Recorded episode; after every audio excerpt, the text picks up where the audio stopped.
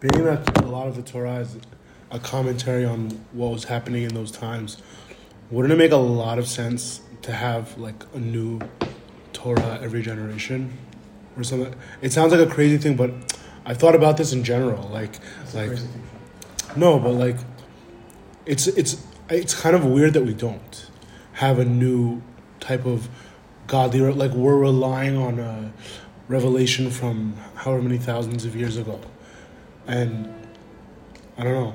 And it's an outdated like like there's a lot of things going on today that the torah probably should comment on right?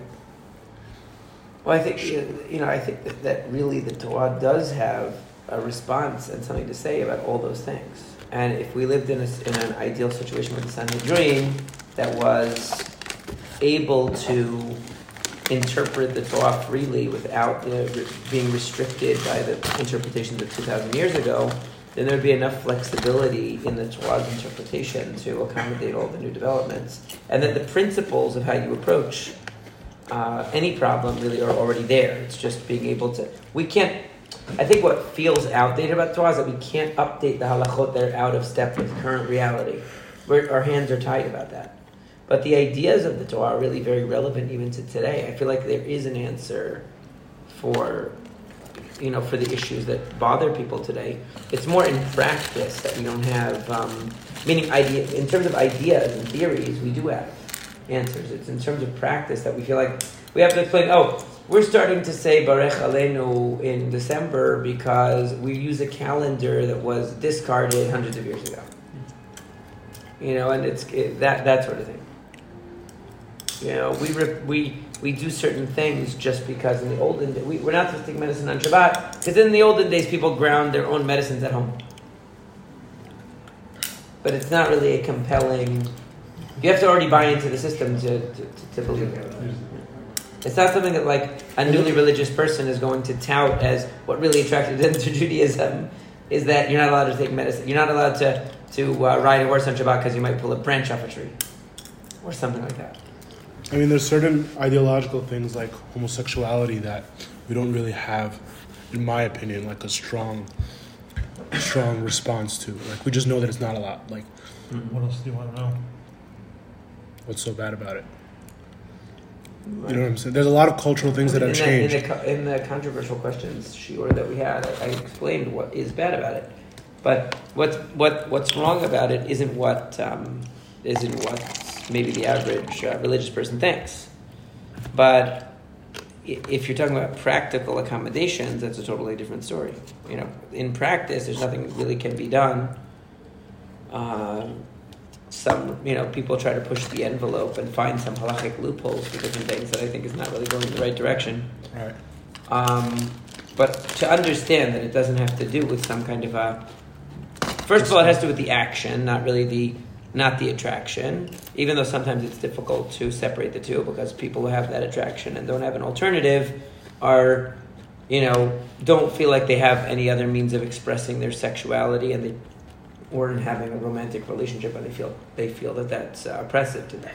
You're not really going to be able to get over that um, that particular uh, obstacle. What you can do is ex- at least understand that the objection is is a philosophical objection about the nature of sexuality and the nature of uh, what the role of human sexuality is supposed to play in life, and it's not really about uh, being disgusted with or putting down any specific group of people. It's just that this isn't the idea of sexuality that is, you know, this is not the, the idea of sexuality that the Torah is teaching us. Teaching us that we have to have sexuality in the context of a relationship that creates a family and not separate it out as something to pursue in its own right. I'm, I'm more making like a general, a general like. Oh, that's a pretty clear answer. Right? No, no, no. So uh, my point wasn't specifically about homosexuality. It's more like a, a general like. A general like question that you could ask on like Judaism, like. Yeah, but I feel like. Why wouldn't your God reveal Himself again? Like you know. Well, but we, we have a perfectly fine answer to that. He only did that because you have a Navi for thousands of years, God didn't reveal Himself to anybody until there was a Navi, Abraham Avinu, and then there was Moshe Rabbeinu. It's not something that like that's like saying why can't the scientists just figure out another theory like their theory of relativity and revolutionize physics again? Until something. Uh, because that doesn't usually happen. That happens every hundreds and hundreds of years. Some genius uh, makes a discovery like that. Why didn't the scientists cure cancer yet? But it's not in their control. So it's since most people, I, I think that your question is based on the idea that God zaps human beings with revelation, and that's what most people think. Like the Rambam says in Nevuchim, oh, they think a frog could get revelation from God, or any random person can be struck with revelation from God, but it doesn't work like that. It comes from the human side. It's a person seeking knowledge of God that ends up being zocheh to have this prophecy. But, so, but the so- entire Jewish nation saw God. but because they were brought to that level and, and facilitated by Moshe Rabbeinu, otherwise it would never have happened. So theoretically, That it only happened again, it just Yeah, Doesn't- good with another Navi. Yeah. There was a thing like they, in the times of Shmuel, starting with Shmuel and Navi, it even says there that for a long, long, long time there was very little prophecy or none. And then Shmuel came along and he set up schools of the Bnei Nevi'im. And the Bnei Nevi'im would be training to become Nevi'im. Jedi school. Right, and under his direction, they would be able to learn how to achieve prophecy. That's part of what holds us back. We don't have any like masoret of how to how to get there either, even if we wanted to. Meaning, even if there were people who are ready, like Rav Nazir, who wanted to do it and was willing to make sacrifices for it, it's it's not something we know the path. Just like anything, like like I, I, the analogy is a is a good one of you know a science. They'll say, it's Einstein discovered relativity, but now every kid in physics 101 can learn relativity. But it took an Einstein to discover it. So it's the same thing with uh, once Shmuel Navi discovered how to achieve prophecy, now he's able to educate others, just like Moshe Rabbeinu did to Yoshua and Zakanim and all that. It's, it's something that can be taught once it's rediscovered, but we have we don't have to discover. There's a Moshiach's beginning of school for it right now. He's starting a little. Yeah, he's starting one. You just need some funding. So what are we learning? Right, when did the concept Q&A of or- Mashiach become so I guess that's what we're doing now. so Should we do central? Danielle? Yeah. Yeah, that's what we're going to do. All right, What happened? Uh, let At Jordan. what point in Jewish history did the idea of the Mashiach become so such a central, central notion? I think, the, the, did you record before too, or this is the only thing? I started from my Oh, whenever okay, I that's good. That was a good question, actually. I'm glad you recorded it 'cause I think that's important. The other thing we'll do another time. Maybe one day we can do Avedut or something like that. It might be interesting too. Anyway, no, I, I don't think it was ever not a part of Judaism. it appears in. See, there's an implication throughout the Torah that the job is not finished. The Jews are going to come into Eretz Israel, and even and Bilam is actually the one who is given the opportunity to articulate Darach Kochav Yaakov and all this stuff. That there's going to be some ultimate, uh, uh, you know, state of humanity. There's going to be some leader that's going to rise up, that's going to uh, change the face of the Jewish people and of the world. In the Torah, it's not so clear that it's a person. But Moshe Rabbeinu says, "Be'acharit hayamim, v'shavta ad Hashem Elohecha, v'shamarta bekolo," and all, you're going to fulfill all the brachot. Now that never happened, so we know it didn't happen yet, because that was not what happened during Bayit Sheni, when like one fiftieth of the people came back to uh, to Eretz Israel or whatever. Much, much less. Yeah, I know. I'm trying to be nice. Now, for the first time, it's getting to the point where most Jews in the world are going to be living in Israel.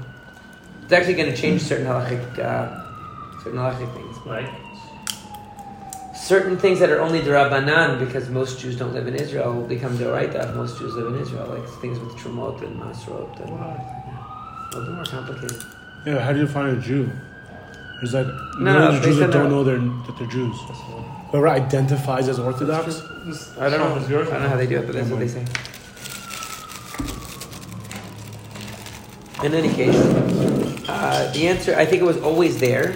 The idea of a figure of Mashiach becomes more prominent in the later books of, of the Navi. But in the earlier books, there was always an idea of some kind of Geulah, and that, that Moshe Rabbeinu says clearly. So even like Yoshua, and like he's bringing the people into Israel, he's like, oh yeah, we're gonna conquer Israel, and one day Mashiach's gonna come. He knew that, the, that it wasn't efficient, that it wasn't completed. Even he left some stuff for them to do after. Right? Moshe Rabbeinu says there's going to be a time when you're in the land, you're going to sin, you're going to be kicked, kicked off the land, you're going to come back, and it's going to be the second time around, it's going to be B'chol levavcha v'chol nafshecha. That hasn't happened It feels like Now, Mashiach- how is that going to happen? Is that going to happen that every individual Jew in the world, a light bulb is going to go on and they're going to return to God? That's not really likely. What's more likely is that there's going to be a movement, and a movement involves some kind of a figure, personality, or a group of people that is going to bring it about.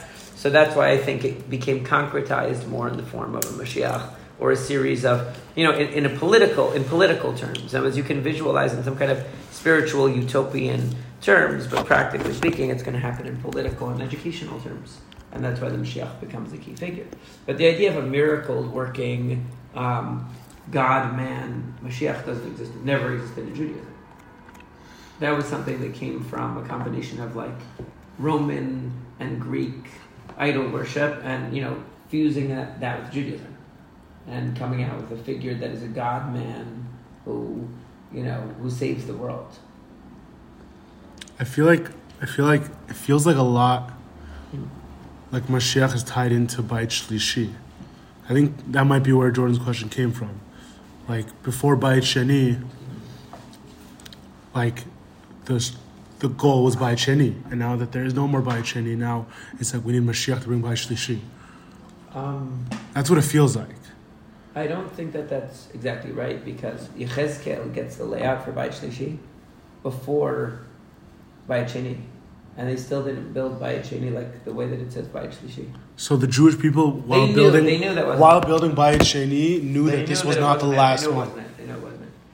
Wow. They- they- for sure they knew it wasn't it. Even the Nevi'im Chagai, and especially Chagai, says to the people in his time, this is, you know, build and like, you got to do something. They didn't want to do anything because like, this is not it. Wow. And I remember hearing Rav Ben, ben Nun. I used to go hear him every year when I lived in Maryland. I used to come all the way to New York. He would come for like a week and he would do like you Yimei Yun and Tanakh. And he would he would always stick the Jew like stick everyone for the fact that they didn't make Ali. Every speech somehow came around That's to this ish, this thing, and he would say, but he didn't know about Karmei Gat. E- Every speech would somehow devolve into that, and he would say, the, the Navi Chagai was saying about the Jews then the same thing that the Jews today are saying. They, the, the Jews at his time were saying the same thing the Jews today are saying. Uh, this is not what we're waiting for. We're waiting for something else. This is not it. And because they said this is not it, it didn't become it. They knew it was the kotel that was really. they knew it was only the said, Where's the kota? That's a very nice bit of Mikash, but uh, seems to be missing something.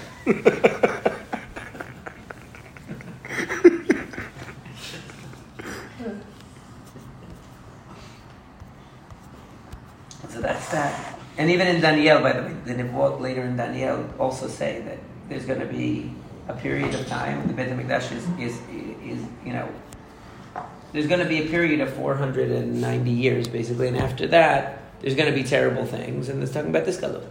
So even they knew in advance that there wasn't the permanent, it wasn't the final destination. So this is not necessarily the last iteration of the. You can never be. Sure. I think it's the biggest mistake of Am Yisrael to think that they ever really know for sure that they're in the last iteration because Even that's by what- Shlishi? E- No, no, that is because that, that, that the Navi says. But I'm saying uh, that we are now in Rishit Tzmichat Geulatenu is like wishful thinking. That's what we hope. So There's certainly never been anything like on this magnitude of what we have here now in the past 2,000 years. That's for sure. It's even way greater than Bayit Sheni in terms of Israel as a Medina. Yeah, and the and the population and the, and the sophistication and all of that because during the entire Bayit Sheni they were very downtrodden. I mean, except for during the times of the Hashmonaim where there was a little glimmer of something positive, and then it also uh, disintegrated. So uh, there was never really a time like this.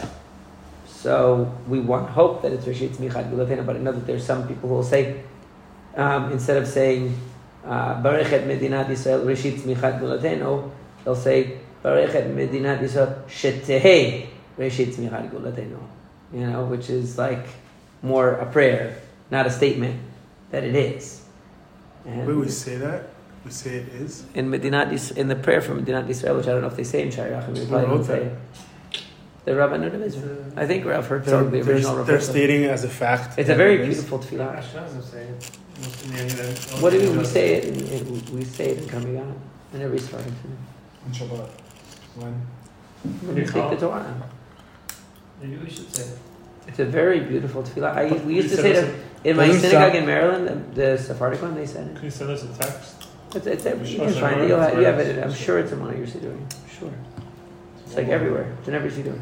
Yeah, why wouldn't we say it? Yeah. And, and it doesn't say Shetehe, it says Shehi. It just says, Barech et Medinat Yisrael Reshit Tzmichat Geulatenu. Very interesting. Yeah, I- it, it's not in our uh, our Sidur, the one here. No, Are you sure? Which I We do. need Bnei It's not in there. sure. We definitely Wow, need Bnei that's so Bnei Tzion, I'm sure. So what would happen if, let's say theoretically, Bayit Shlishi got destroyed? Would that like undermine our entire belief system? It's just impossible. I think I'll, Yes. I'll prob- I think that I'll uh, Like, is that impossible? I'll try to I'll try to account for that when it happens. As long as we have like a additional wall afterwards, it's fine. A Western and northern wall or something like that. That's That, something we more. add we add parts of the kotel. Well, Is that impossible according to I'll, our I'll, doctrine? I'll- I'll tell you one of my teachers said one of one of the students in class once went up to one of my teachers and said, "What if something happened that proved the Torah is wrong? If it proved it, what would you do then?" Some evidence came and showed the Torah was wrong. I was like, uh, "I'm not worried about that." And I'd say the same thing. If we got to the point where we had a bayit shlishi, I'm not really concerned that so you're saying it's impossible to be destroyed. I think that the process of getting to the the process necessary to get to the point that you would have a bayit shlishi is not the type of thing that's going to be then be, be destroyed because it would require so much change and, and so much transformation leading up to it. It's not like the bayit rishon and the bayit sheni and the circumstances that they were established under, where the, it was always precarious. It would be a very very different phenomenon. What if the Kotel got destroyed? Wait, you did Nah, that. that- You did Bayit I wouldn't know what I would do then. That would help us build the Harabite. Like, Bayit Rishon had like the change necessary throughout. That's a There were already period. the seeds sown for Bayit Rishon to be destroyed. What was even built? Shlomo HaMelech was already busy building his uh, his palaces for his uh, side chick uh, uh, while he was building the Be- Bayit Rishon. So like uh, it was. And, and it's and it even says that uh, the night that he was supposed to open the Beit Hamikdash, she was keeping him up. You know the midrash about Shlomo HaMelech. You only know good things about Shlomo Melech because you, you like.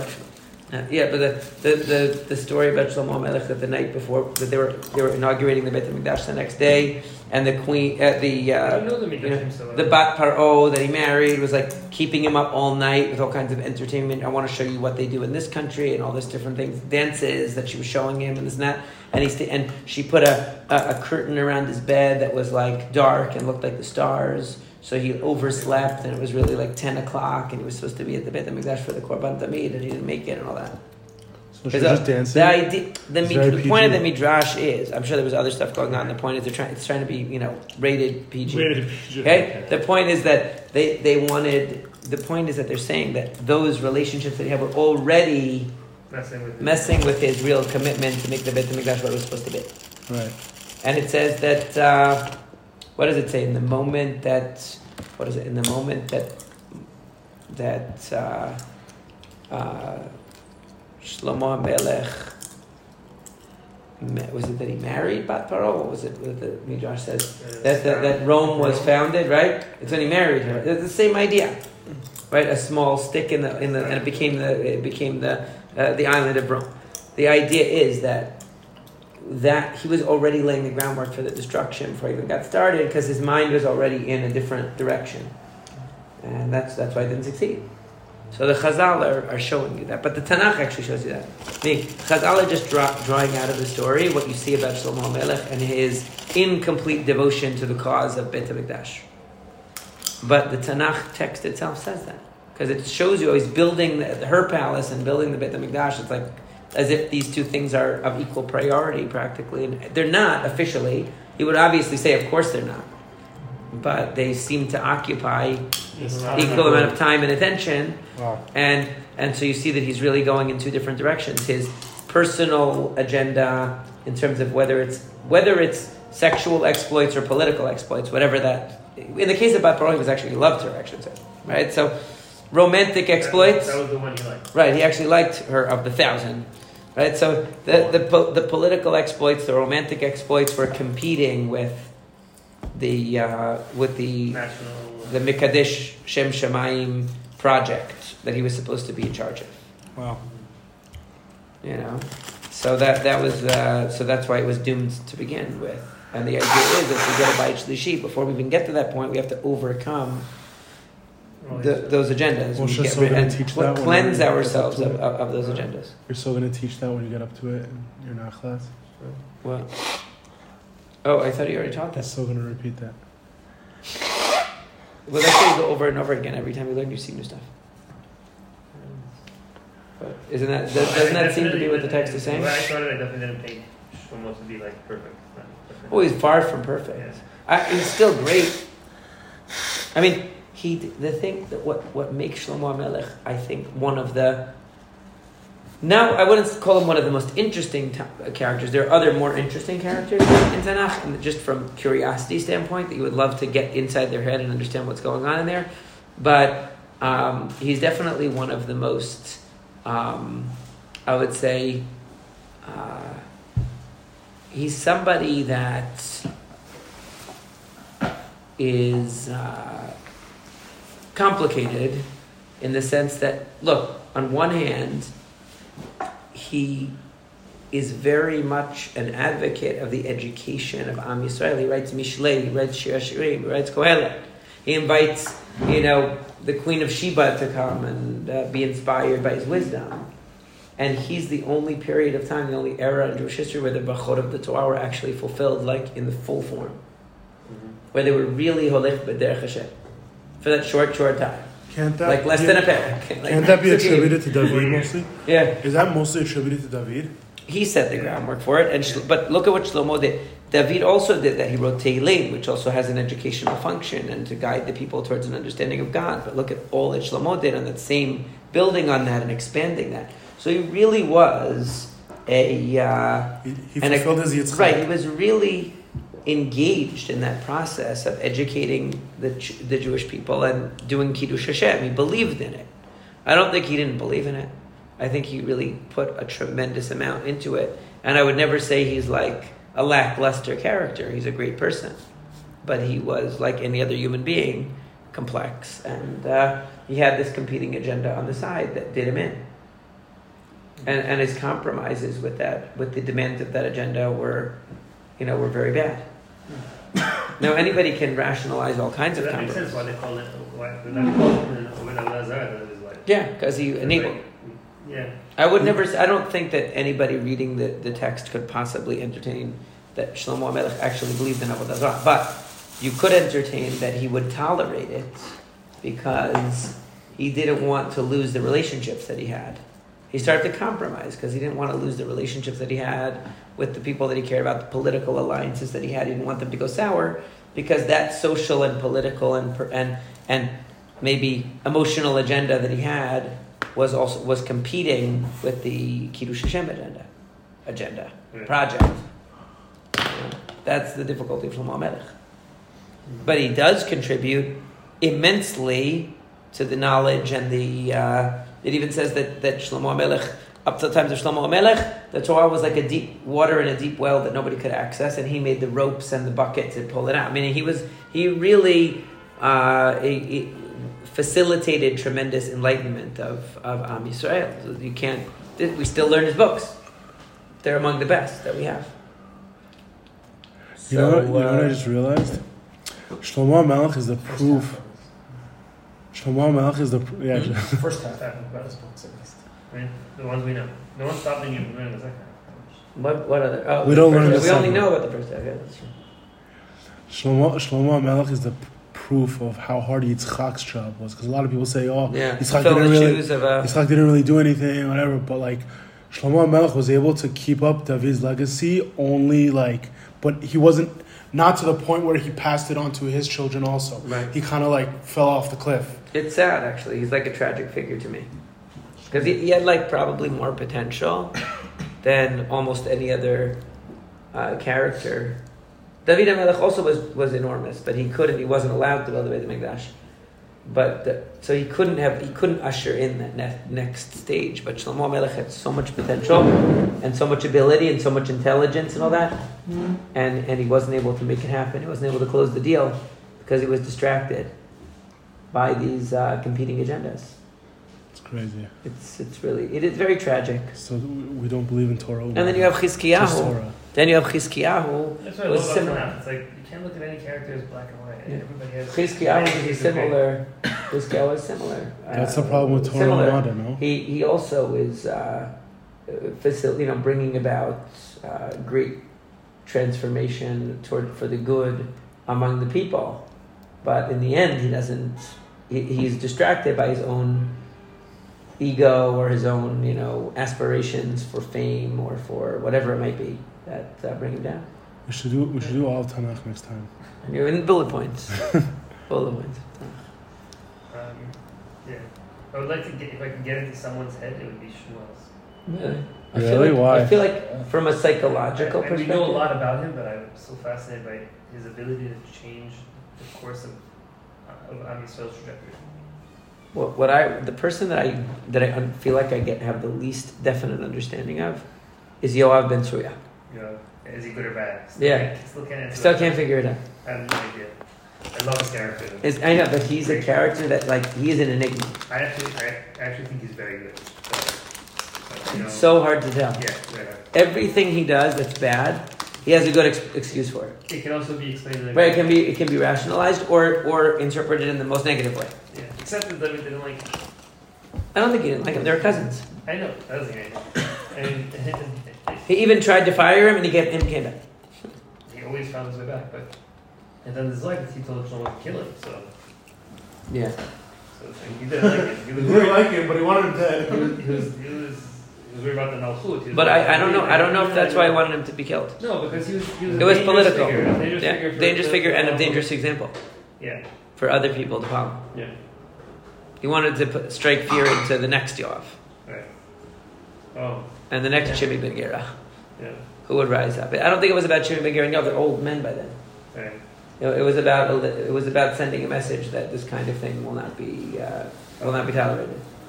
That's that's a deterrent. Why the Chazal about Shimi being uh, The Rebbe of Shlomo Melech. where They get that from uh, they get that from the fact that after he dies, Shlomo Melech marries all the wives he wasn't supposed to. Right after that. Yeah. The story of Shlomo. Yeah, it's when his when, it, when his wife starts. So they say, oh, because once Shimon Ben Gera was gone, it says, "Li olam yadur adam bim uh, bimkom rabo." A person should always live near his rebbe because he will- won't get in as much trouble. See that? We have to move some time back. wouldn't that be one of the That was the best argument he made so far for Karmei Gat. It's even better than the weather. We get to learn all the time. We can go to that call out every Shabbat. You have to make a Fi- lot of money. Tefillah ends so early. You have an entire Shabbat to sit every week. Might. That'd be nice. So we're not going to finish, huh? Never mind. I knew we were Are we going to learn Daniel? I knew we weren't going to finish. Why? It's only No, eight. we're What time is it? It's It's only seven thirty. What's the problem? All right, we're gonna pause. I'm gonna stop the recording. Should we go to the next We'll start a new one for Danielle.